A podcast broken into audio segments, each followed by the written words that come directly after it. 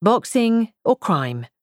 Those were the only ways out of penury on the dirt-poor streets of the post-war East End, so Max decided that crime it was going to have to be.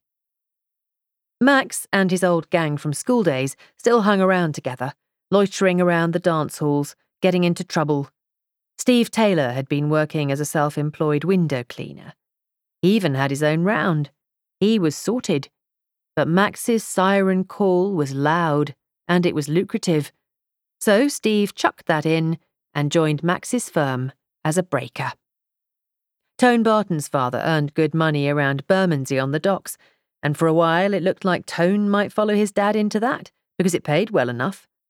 Dock workers' houses had fitted carpets, T Vs, and the latest radiograms, and every so often a crate of goods got damaged by being dropped onto the concrete unloading bay, usually deliberately, and so there was always a surfeit of marketable stuff to sell.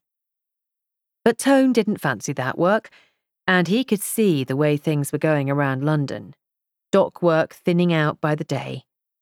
He liked, because of his dad's comfy lifestyle, the luxury of having money on the hip. But more than that, he liked cars. He dreamed of being Stirling Moss one day. Fat chance, but he could dream.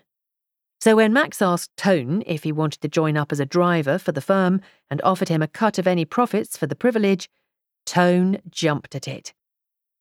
Sometimes the firm stole wages from shops and factories, using skeleton keys an old lag down the grapes had sold to Max.